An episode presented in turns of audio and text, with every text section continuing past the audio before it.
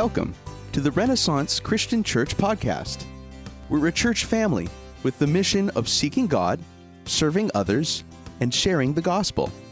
We're grateful that you have joined us as we study through the Bible, and we hope that it brings you encouragement and inspiration for your daily life. Here's Pastor Robert Fonseca. All right, well, this morning, the title of this morning's message is Are You Part of the Family? Are you part of the family? And if you didn't guess it, I'm talking about the family of God. And as I was thinking of that, uh, family, you know, I was thinking uh, of my place of business and probably like your place of business where you guys work. Uh, you came into a company, and in your company, uh, there are rules and codes of conduct that you are expected to abide by if you come into this place of business, right? You could all think of your workplace, the culture that is there, and you know, when you become an employee there, you usually have to go through the employee handbook. And mostly nobody, usually people don't read it, they just sign it, right, and give it away. And they, you know, depending on how big your handbook is.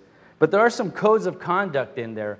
And at my place of business as well, there's codes of conduct that not only do I have to, or I'm expected to abide by at my place of business, but also there's even events that are off site and specifically because I'm a manager, I'm a, I represent my company, and they want me to abide by certain codes of conduct, even outside of my place of business, because I represent that company. And, and that's interesting to think about, right? Because most people think, well, I, I leave work and you know, I can do what I want in my own life, and we can, but you can still be attached to your company depending on, you know, I guess what the expectations are of your company. You don't reflect well on your company if you're out there doing something illegal or something of that nature. Either way, there are rules that I, that I need to abide by at my place of employment if I want to continue to be employed there, right? I can be fired if I don't follow the rules. I can be fired if I act inappropriately uh, for whatever reason that's outside of the guidelines of the code of conduct. Uh, and the same is true in the family of God hopefully you do that. If you don't, you're going to learn that today. Um, God has his own rules and codes of conduct that allow us to be a part of his family. And it also, he tells us how we are to live as part of his family and how best to represent him to the world that we live in, you know, whether it's your, your family, your, your actual physical family, or wherever you are in the world right? He tells us how to best represent him there. And we will see that in today's text. The good thing about this, unlike my job where I can get fired for not following certain rules or codes of conduct, um, and we learned about this last week, so if you weren't here, you missed it. But we can't get fired from the family of God. That should be uh, like, amen. Praise God for that, right? Because all of us, whether you think so or not, you've broken the code of conduct the way God has called you to live, right? Some of us have probably even broken it this morning, if not all of us for some reason or another. But that's the good news that in God's family, God doesn't kick you out of his family. I believe that our salvation is secure in Christ, as I taught a little bit about that last week. We have freedom in Christ. Now, that doesn't mean that, hey, if you sin, you don't suffer the consequences of your sin by being disciplined by the Lord, because that still happens. But you're not going to be kicked out of the family of God, you know, because you lied about something or whatever sin, you, you know, fill in the blank of the sin. If you've trusted Christ for your salvation because of what he has done, then you're in Christ. You have freedom in Christ, so to speak. You're not going to get fired. And so that's the good news. But nevertheless, as I mentioned at the start of this, we still have a code of conduct, a way that we represent God in this world. And so we're going to see that this morning. And actually, this morning, for those of you taking notes, we're going to see five different responses to Jesus. And and I gather that each and every person that listens this morning is in one of these categories. And the last category is going to be the, the best category, right? We always save the best for last. And my prayer this morning is that all those who are listening this morning would find themselves in that last category. And if you're not, obviously, we, as always, we'll give you an opportunity to do that. And so let's look at the text this morning. We're going to pick up in Mark chapter 3, verse 7, and see the various responses through Jesus. Now, this is a long section, so I'm not going to read through all you know, 20 some verses at one time. What I'm going to do instead is pull out little chunks of it and, and address the crowds that are, or I guess the group, address the groups that are being talked about. So, for example, we're going to start in verse 7 and go through verse 10 and look at this first group and how they respond to Jesus. It says this And Jesus withdrew to the sea with his disciples, and a great multitude from Galilee followed, and also from Judea, and from Jerusalem, and from Idumea, beyond the Jordan in the vicinity of Tyre and Sidon. A great multitude heard all that he was doing and came to him. And he told his disciples, that a boat should stand ready for him because the multitude, in order that they might not crowd him, for he had healed many, with the result that all those who had afflictions pressed about him in order to touch him. So here's this first group. You know, I label them the crowds. This big crowd of people, as, as Mark is writing, they're coming from all areas around where Jesus has been ministering. And they're attracted to Jesus because he's a miracle worker. I mean, who wouldn't be attracted to somebody who's healing every disease, every type of sickness? As we've been going through Mark, we've seen various times where Jesus heals people. And so, because of that, as the text tells us, many people are coming out to see him. And not only that, the sick are coming as well because they just want to touch him. They want to be healed by him. And so, again, they're coming out because they want to see a miracle worker. Now, I've mentioned this in previous messages, so I won't spend too much time on this one point, but performing miracles is not why Jesus came to this earth. When He came, and he says over and over in the Gospel of Mark, to proclaim the gospel. Right? Miracles always followed Jesus' teachings.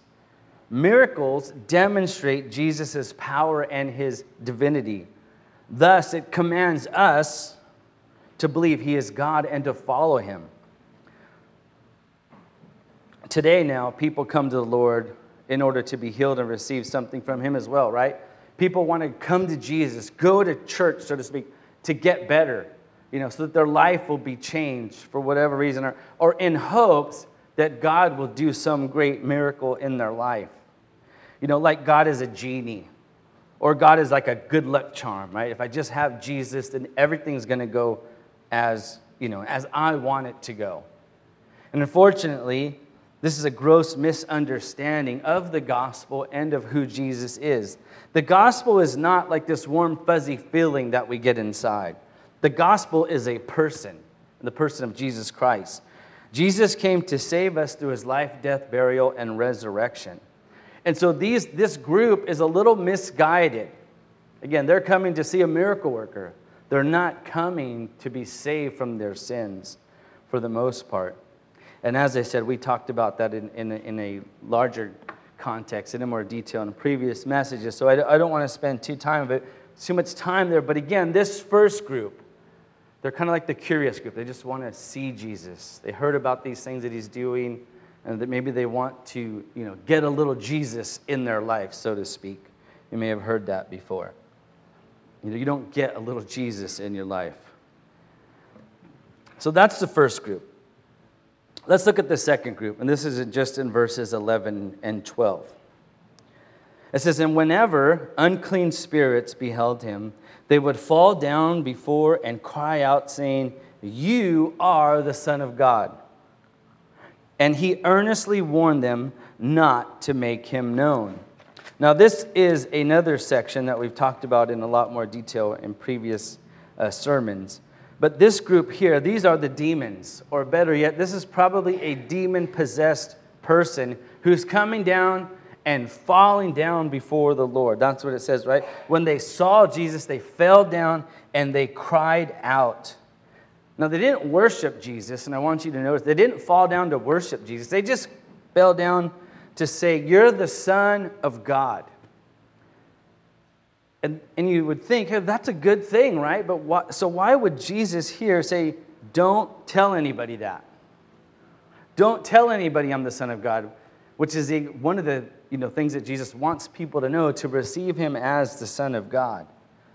And the reason behind this, as I mentioned already, is we've talked about this in detail, but, but I'll mention it here again. In previous sermons, I mentioned in detail. They're acknowledging Jesus, this is interesting, as a defense mechanism. If I fall down and worship Jesus, then maybe, like that they could fool Jesus, he won't exorcise me. He won't cast me out because here I am acknowledging Jesus as the Son of God. And so maybe he'll just move on and leave me be. This is what many commentators believe is going on here. This is one reason why Jesus says, hey, don't tell anybody that. You know, because you're not really acknowledging me as Lord and Savior. You're just saying that so that I'll leave you alone. Right? This is a false testimony as well. And this is another reason why Jesus didn't want them to go around saying this, because you're going to give people the false impression. You're not going to present the gospel correctly as Jesus wants to do, as we'll see as we go through Mark, in revealing who he truly is. And if you think about it, don't people do this in, in the world today as well? They acknowledge the Lord in a way as like a defense mechanism. Yeah, I believe in God, so that, you know, hopes you don't say anything more about it. I believe in God. I believe Jesus is God. I used to go to church. I used to do this or I used to do that. It's a defense mechanism. Right? They don't really want you to get close enough to get in with them and, and present them the gospel. They want you to stay, you know, hey, don't get into my life. I believe in God and that's good enough. I don't need to go to church, you know, to believe in God. And so I believe this is, again, what these demons are doing. It's a defense mechanism so that God doesn't cast them out get into their lives and transform them. Right? They're the ones that say, I believe in God. Just, I mean, the people that use this as a defense mechanism say, I believe in God, so don't bother me. Maybe you've run into people like that as you're talking about church, or maybe you are going to actually witness to them and they go, Oh, I believe in God. I'm good. I go to church. They want you to stay back. It's a, it's a defense mechanism. They don't want you to get in there and start digging up things in their life and expecting them to change how they live. A lot of people do that. This is not uncommon even today. And maybe that is you in some sense. You're thinking about that, you know, I, I think I do that. You know, maybe I'm not really in the family of God. I just use it as a defense mechanism so people don't bug me. Let's look at this a third group. And for this group, I want to skip down to verse 22. We're going to I'm not skipping verses. Don't think, "Oh, you're the kind of pastor that skips verses you don't want to talk about." No. If you've been to our church, you know we talk about every verse. Um, but I want to go, we're going to come back to the earlier verses, but let's look at verses 22 through 30. These are the religious scribes of the day. This is the third group. Let's read their story. So in verse 22, it says, And the scribes who came down from Jerusalem were saying, He is possessed by Beelzebul, and he cast out demons by the ruler of demons. So they're talking about Jesus, right? That he's demon possessed, they're saying. And he called them to himself and began speaking to them in parables. So Jesus calls the religious leaders and he's going to explain to them how he's not demon possessed. He says, How can Satan cast out Satan? If a kingdom is divided against itself, that kingdom cannot stand. And if a house is divided against itself, that house will not be able to stand. And if Satan has risen up against himself and is divided against and is divided, he cannot stand, but he is finished. But no one can enter the strong man's house and plunder his property unless he first binds the strong man and then he will plunder his house. Truly, truly, I say to you, all sins shall be forgiven the sons of men, and whatever blasphemies they utter. But whoever blasphemies against the Holy Spirit never has forgiveness, but is guilty of, of an eternal sin, because they were saying he has an unclean spirit. So there's a few different things going on here, especially in that last part, right? The un, You probably heard it if you've been a Christian for any, for any period of time the unforgivable sin or the unpardonable sin. And we'll talk a little bit about that. So here's this third group that is confronted or needs to respond to all that Jesus has been doing and teaching. And they say, you know what, this guy's not really casting out demons and, and he's not really healing people. Matter of fact, he's, he's doing this, or if he is doing it, he's doing it with satanic power. The power that he has doesn't really come from God. That's why Jesus said, Well, can Satan cast out Satan? I mean, that seems a little ridiculous. Jesus is telling him, if a house is divided, they can't stand. Right? And then Jesus says, No, instead, I've come to bind Satan. He says that in verse 26 as an example. I'm binding Satan, and then I'm going into his kingdom and I'm plundering everything. I'm transforming people. This is what Jesus is saying he's doing. So, this group here is denying the Lord's power and grace displayed in his ministry. Right? They're, again, they're attributing all things to Satan. It's sorcery, it's witchcraft, they're saying in one sense. Basically, they're stripping Jesus of his divine power and denying the Lord's work. Right? They hear what he says and they see what he's doing, yet they conclude that this is demon possession. This isn't the power of God, right? They don't believe he's from God, rather, they say he's uh, empowered by the devil. Now, this is a, a, conclusion levied against Jesus multiple times in the Gospels. I want to just give you a few, a few cross references that talk about this. This isn't the only time that this happens. In, in John, in particular, chapter 10, verses 19 through to 20, as people were discussing what Jesus had been doing, it says a division occurred again among the Jews because of these words, meaning the words that Jesus was speaking. And many of them were saying, he has a demon as, and is insane. Why do you listen to him? So, not only were they saying Jesus is crazy and, and demon possessed, but why would any of you guys even listen to him? This power that he's displaying isn't from God, it's satanic. Earlier in John chapter 7, verse 20, the crowd was responding to Jesus and they answered and said, you know, and they're responding to where Jesus is saying that people are trying to kill him, which the religious leaders were doing. And they say, You have a demon. Who seeks to kill you? Again, saying you're crazy. You're demon possessed. And finally, one more time, in John chapter 8, verses 48 and 52, the Jews answered and said to him, do we not rightly say that you are a Samaritan and have a demon? And then down in verse 52, the Jews said to him, Now we know that you have a demon because of all that Jesus was teaching them. Abraham died and the prophets also. And you say, If anyone keeps my word, he will never taste death. Like you don't have these the power to do these things that you're saying to do. And if you do have it, you're demon possessed. You're crazy. Again, all this to say is they were rejecting that Jesus had the power of God to do what he was doing and attributing it to Satan.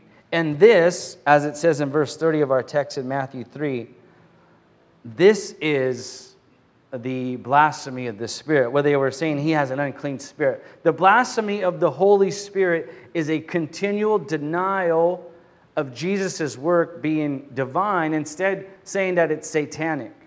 That's what it is. That's what blasphemy of the Holy Spirit. Again, verse 30 of our text says, Because they were saying he has an unclean spirit, because they were saying you're satanic. That's the, un, that is the unpardonable sin. And it's not only that, it's, you can't tell in the language here, but it, it's saying they were continuously saying, this is a continual stance that they took. And so Jesus gives them that stern, that's why he gives them this stern warning. He says, if you continually do this, in verses 30 and 31, then you are going to be judged by God's divine power. You are going to be guilty of eternal sin. Like that's the only sin that can't be forgiven is a total rejection of God's power and work that he has done. Every other sin that we've done or ever committed or ever will do can be forgiven, right? So that should bring comfort to those of you that say, you know what, God won't forgive me for what I've done. Just because you don't forgive yourself, God will forgive you if you confess your sins. These people aren't confessing their sins, it's a continual rejection. And that's a stern warning for those of you today who are, who are hearing this, who may be, may be thinking, you know what, I don't believe in God. matter of fact, I think Satan or Jesus is crazy, or this, these uh, powers that he did are satanic. You know, like I'm a person of science. I don't believe in such stuff, so to speak. De- but you deny the Lord's power, then you too will suffer eternal damnation. That's why Jesus in John 8, verse 24, can say, Therefore I say to you that you will die in your sins, for unless you believe that I am He, you will die in your sins. Right? If you don't believe that Jesus is the Son of God and died for your sins, took the eternal wrath of God for our sins, then you will pay the ultimate price you will be guilty of eternal sins. And again, that's why he says that in John 8 24. Unless you believe who I say I am, you will die in your sins. That is the only sin that is unforgivable, rejecting Jesus Christ as Lord and Savior. Any other sin can be forgiven. And as I mentioned already, that should be good news for those of you that worry about that. Hey, did I, did I commit the unpardonable sin? I mean, unless you die rejecting Christ, then no, you haven't. I mean, I can think of my past. I did some pretty horrible things, even spoke against God to people that were witnessing to me. And, and yet, He saved me. And some of you could probably give that same testimony. Maybe you made fun of Christians at one time, made fun of the church, made fun of God, rejected God, said blasphemous things about God. You know, God can forgive you. That's not the unpardonable sin. Let's look at one more group. Oh, actually, we got two more groups to go. Sorry. Let's look at another group. And this is the family of Jesus, the actual biological family of Jesus. And they're mentioned in a number of verses here in this section. So go back to verses 20 and 21. We'll look at that, and then we'll also skip forward to verses 31 through 33. So in verses 20 and 21, Jesus has come back to his hometown. It again is, is in a home. And look what it says. And he came home, and the multitude gathered again to an extent that they could not eat a meal. So the scene is the, the house is so full where they're at. I mean, that it's so packed that you can't even eat. Jesus and his disciples can't even eat a meal because there's so many people there. Why? Because again, they want to see Jesus. Here's this great miracle worker. They want to see him. So Jesus has come back home. And verse 21 says, And when his own people heard of this, and this is speaking of his immediate family, when his own people heard of this, they went to take custody of him, for they were saying, He has lost his senses. Jesus' whole family here is like, Hey, we need to go get Jesus. He's, he's he's like lost his senses. Maybe he's sleep deprived because he's been out in the wilderness preaching the gospel. He hasn't eaten. Maybe he's getting a little delusional, so to speak, thinking that he's God. I mean, how many of us wouldn't think that if, if your brother or sister in your house said, Hey, I'm God? You're crazy, dude. I, I know who you are. So his family's like, No, we're going to get Jesus. We know who this guy is. He, he's lived with us, even though he's never committed a sin, and he they're like, we need to get him. He's lost his senses. And then go to verses 31 and 32 as well, and you'll see it, it picks up. Verses 31 through 33, I'm sorry. So after he's had this uh, discussion with the religious leaders, it says, and his mother and his brothers arrived. So they were going to go get him. Now they've arrived, right? They've arrived, and they said to him, Behold, your mother and your brothers are looking, they're outside looking for you. So word has come to Jesus through the house that, hey, your mom and brothers, they're outside, they're looking for you. And what does Jesus say? And a multitude was sitting around him. Excuse me, verse 33. And answering them, he said, You are my mother and my brothers. So let me say this He's not disrespecting his family by not going out there, but Jesus here was trying, you know, to teach a, something bigger, teach a broader point about being in the family of God. Is it's not that, you know, you're born into the family of God, but, you know, you, you need to do the will of God, as, as we'll talk about in a few moments. So he's not disrespecting his mothers and brothers, right? But his mother and brothers think something's wrong with Jesus. He's, he's not right. They don't truly understand who Jesus is, obviously. Right? They don't know, even though his mom's been told when he was young who he was, they haven't fully understood the magnitude of Jesus' ministry. Right? Again, they thought maybe he's been overcome by this, you know, this, this steam of popularity and he thinks he's something that he's not. Again, how many of us wouldn't think that of our brother or sister? Maybe your brother, maybe you have an older brother who thinks he's God. You'd be like, dude, you're crazy, right? As I said earlier. And so this is what's going on. And again, they, the thing is, they don't actually understand who Jesus is. And this isn't the first time. You remember when Jesus' mom and dad had taken him in Jerusalem, and then they left with the caravan, and then they realized, hey, do you have Jesus? No. Don't you have Jesus? No. Where's Jesus? And they go back to the city. And in Luke chapter 2, 46 through 50, it gives us this story. It says this And after three days, they found him in the temple so they got back to Jerusalem. It took them three days to find Jesus as he was a young, a young child, probably of about 12 years old or so. So they find him at the temple sitting in the midst of the teachers, scripture says, both listening to them and asking them questions. And all who heard him were amazed at his understanding and his answers. And when they saw him, they were astonished, right? His parents were astonished. And his mother said to him, Son, why have you treated us this way? Right? Why have you scared us? Behold, your father and I have been anxiously looking for you. And he said to them, Look at what Jesus says to them. Why is it that you're looking for me? Do you not know that I had to be about my father's business? Again, they didn't truly understand who Jesus was. They didn't understand then, and they don't understand now because they're going to take him thinking he's lost his mind. This is why the conversion of Jesus' brother James is a great testimony to his deity, because here, a relative of Jesus, his brother who grew up with him, eventually bows down after the resurrection and believes that Jesus is who he says he is. Again, think of that testimony. If you actually believed a relative of yours, your brother was God. That's a great and powerful testimony. You see, there's people today, not unlike Jesus' family, in the sense that they don't truly understand Jesus' mission, right? They think Jesus failed in his ministry on this earth. You know, if Jesus would not have died on the cross, then maybe he could have done something great. His ministry was cut short. He didn't, you know, he didn't achieve what he wanted to do. Some even think Jesus was even delusional. He was just an itinerant preacher out there proclaiming that the world was ending and then it didn't and he died. So he was misled. Mis- again, this is a gross misunderstanding of Jesus' purpose for coming.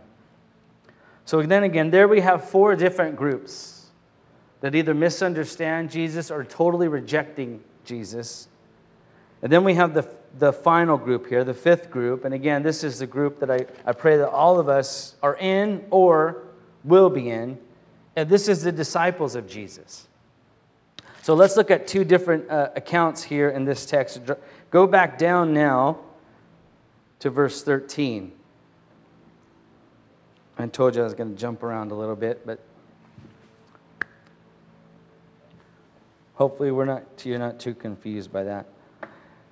In verse 13, verses through 19, we get the, uh, the first list in the Gospel of Mark of Jesus' 12 disciples. And we're going to draw some things out of this. Look at what it says. It says that when he went up to the mountain and summoned those whom he himself wanted, and they came to him, and he appointed 12 that they might be with him, and that he might send them out to preach and to have authority to cast out demons. And he appointed the twelve Simon, to whom he gave the name Peter, and James, the son of Zebedee, and John, the brother of James. To him he gave the name Boanerges, which means sons of thunder. And Andrew and Philip, and Bartholomew, and Matthew, and Thomas, and James, the son of Alphaeus, and Thaddeus, and Simon the Zealot, and Judas Iscariot, who also betrayed him. So here we have the list of the 12 men that Jesus chose to use to fulfill his ministry that he was starting. Now let, us look at what he called them to do because this is what I want to focus on in, as far in sense of being part of the family of God. So it says that these men were appointed, meaning they were called to Jesus for a certain task. What was that task? Look at verse 12. He appointed, uh, verse 14, sorry, and he appointed 12 that they might be with him, right? They're to spend time with him. They're called to learn from him about the Lord's plan of salvation, right? As we saw earlier in Mark, a few of them that we were introduced to at the beginning left their profession to spend time with Jesus as his apostles. So this was their calling as, as apostles, right? They were going to spend time with Jesus. Secondly, it says they, uh, that they might that he might send them out to preach. They're called to spend time with Jesus, and they were called to go out and preach salvation. That's what they were preaching, the salvation of God. This is what they were going to learn from him as they spent time with him. And then, thirdly, verse 15, and to have authority to cast out demons. This is the authority given to the apostles, the 12 men that went with Jesus. Now, these men, they went out and did all these things. They're recorded in the book of Acts, right? They obeyed God's calling on their life, they obeyed his words, they preached the gospel, and they cast out demons. We see them doing this in the, in the book of Acts. So that's one response for the disciples of Jesus, and we're going to draw some application from that in a moment. So, so now go down to verses 33 and 35 as we conclude the text. Because after Jesus was told that his mother and brothers were outside, and he looks to the crowd of verse 33 again, let's read. And he said, Who are my brother, my mother, and my brothers? Who's really in the family of God? Again, he was teaching a larger point and looking about those who were sitting around him, again, it's his disciples sitting around him, he said, Behold, my mother and my brothers, meaning, here's my family. Who's this family? Look at verse 35. For whoever does the will of God, he is my brother and sister and mother.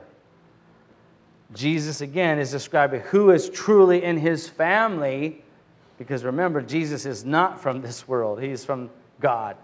And he said, This is who is in the family of God. Whoever does the will of, my, of God, he is my brother and sister and mother. Again, Jesus is not disrespecting his family. He's taking this opportunity, like he does all the time, to teach something greater about salvation. Again, and whoever does the will of God. Thus, he's demonstrating that obedience to God's calling and living out is the proof of you being in God's family. Right? Last week we learned about the freedom in Christ that Jesus did it all for us. There's nothing we can do to earn our salvation, but a result of your salvation is that you live in obedience to God. Kind of like me, I said in the beginning about I'm an employee of this company, I need to act according to the code of conduct if I'm truly an employee of that company. Same thing here. If you are in the family of God, you will demonstrate it by your obedience to God's calling and living it out. It's not just saying, like the demons, Jesus, you're the Son of God. That's not enough. It's more to that, but it's living like you believe that Jesus is the Son of God. We're told in James that, oh, yeah, you know, demons say they believe in God, and they shudder at it. But that's not good enough. You could say one thing And your life is a total contradiction to that statement. And so that's why Jesus says, Whoever does the will of God, that's my brother and sister and mother. So today, we as followers of Christ, we're called to do those same things. If you're in the family of God, taking from what he told the disciples, and here in verses 33 through 35, we are called to obey his calling and follow him. That's what believers are called throughout the New Testament. Again, we don't have time to go through all the texts that talk about that, but you will find them. We're called to obey his calling and follow him. We are called to obey his words. Over and over in the New Testament, we're called to obey the Lord's words. We're given commands to follow. We too, like the early apostles, are called to preach the gospel. Not like in a formal setting like I am right here, but with our lives, in our families, in our places of business. When we're out in this world, we're to be representatives of God, proclaiming His gospel through our life and through our words. What about casting out demons? Is that a responsibility of believers? You don't have to answer, I'm going to give you the answer. If you're thinking, yes, I'm going to go cast out demons. Well, there is no direct order in the New Testament outside of the Gospels where, where, where Christians are called to cast out demons. It was a specific calling for the apostles, not for everyday believers. If you don't believe me, today as your homework, look for anywhere in the New Testament where believers are called to cast out demons. Like we can find examples of obeying God's word, obeying his calling and preaching the gospel, but you are not called to cast out demons. That's not what we're called to do. Unfortunately, there are brothers and sisters of ours who make it their business to go out and do that, and they call sins. You have the demon of adultery. You have the demon of lying. There's no such thing. That's just sin, not a demon. Demons don't need to help us sin. We, we do a, a good job on our own. Nowhere are we called to cast out demons. Right? This is a specific ministry for the apostles. You will only find it in the Gospels and in the book of Acts where they do it. No other book in the Bible are we called to cast out demons. So that's why I left that one out. If you were thinking, oh, cool, we could cast out demons, you probably really don't want to cast out a demon. If you remember the seven sons of Sceva when they tried to cast out demons, and they said, Jesus, we know, Paul, we know, but we don't know you. And then they attacked them, ripped their clothes off, and they ran away naked. Demons are powerful, and we have no business casting them out. At least let's leave that to the Lord. So sorry for those of you that might have been thinking I could do that. Um, well, maybe you might have that gift, I don't know, but Again, we need to go by Scripture, right? Scripture nowhere says that believers are called to do it. This was specifically for the 12 apostles. So, let's close with some application. Which group best describes you guys today, this morning? Those of you listening, are you only seeking Jesus for a miracle, like that first group? Are you hiding from Jesus, like the demons who said, You're the Son of God? Stay away now, leave us alone. So maybe you go out proclaiming you're a Christian so that nobody will bother you and they don't know what's really going down on deep down inside of you. Or maybe you deny the work and ministry of Jesus outright. It's you don't believe it. Jesus isn't from God. And maybe that describes you. Or maybe you think Jesus was delusional like people do. He suffered from, you know, you know, from uh, you know, thinking he was God, thinking he was this great prophet. You're delusional? Or the fifth group, are you part of Jesus' family? And I hope that's where you are. I hope that's where you find yourself. So, how do you move to this exclusive group of the family of God if you find yourself in one of those other groups? Well, it's, it's pretty simple. Scripture lays it out repent, believe the gospel, and follow him. It's that simple. Repent of your sins, Believe in the work and ministry of Jesus Christ and follow him. And if, if you do that in sincerity, you will be forgiven and you'll be in the family of God. And the final, the final point of application is well, how do we live in the family of God? Right? How do we uphold this code of conduct? You know, as I'm a believer, How am I called to live, as we've already seen? And I'll close with these three points. Number one, like the apostles, spend time with God. Right? The apostles were appointed they might, they might be with him. We as believers need to spend time with God. Well, how do we do that? I mean, I don't see God. He's not somebody I can like hang, you know, call on the phone and, and talk to. Well, in a sense, yeah, he is. And you can get a hold of him by praying. That's how we spend time with God. Praying, reading his word. Right? You want to hear, I've said this a number of times, you want to hear God's voice, then read God's word out loud. That's how he'll speak to you. If these are God's words, and you believe that it's God, then read it. He speaks to us through His Word. Spend time with Him in prayer and worship. Things that we talked about at the beginning of this year, we went through the, the Christian life, remember? You're like, oh, yeah, I remember that kind of. We talked about spending time with God, fellowshipping with God. That's number one. Number two, do the will of God. Once you've spent time with God, you understand who He is and what He wants for you in your life, go out and do it.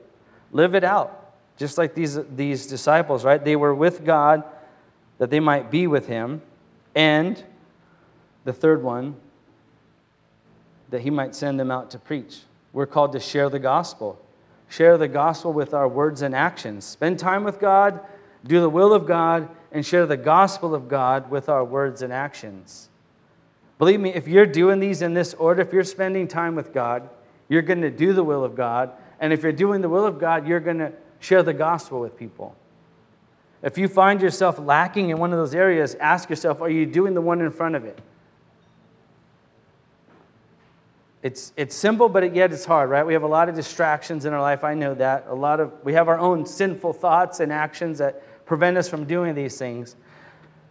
But this is what God's called us to do spend time with Him, do His will, and preach the gospel with your life and your actions. Right? This is part of being in the family of God. Let's pray. Lord God, thank you so much for your word. Thank you so much that you show us how to be in your family and how to live as a member of your family. And the greatest thing to know, Lord, is, is we're not alone, that we have your Holy Spirit who empowers us to do these things as we submit to Him.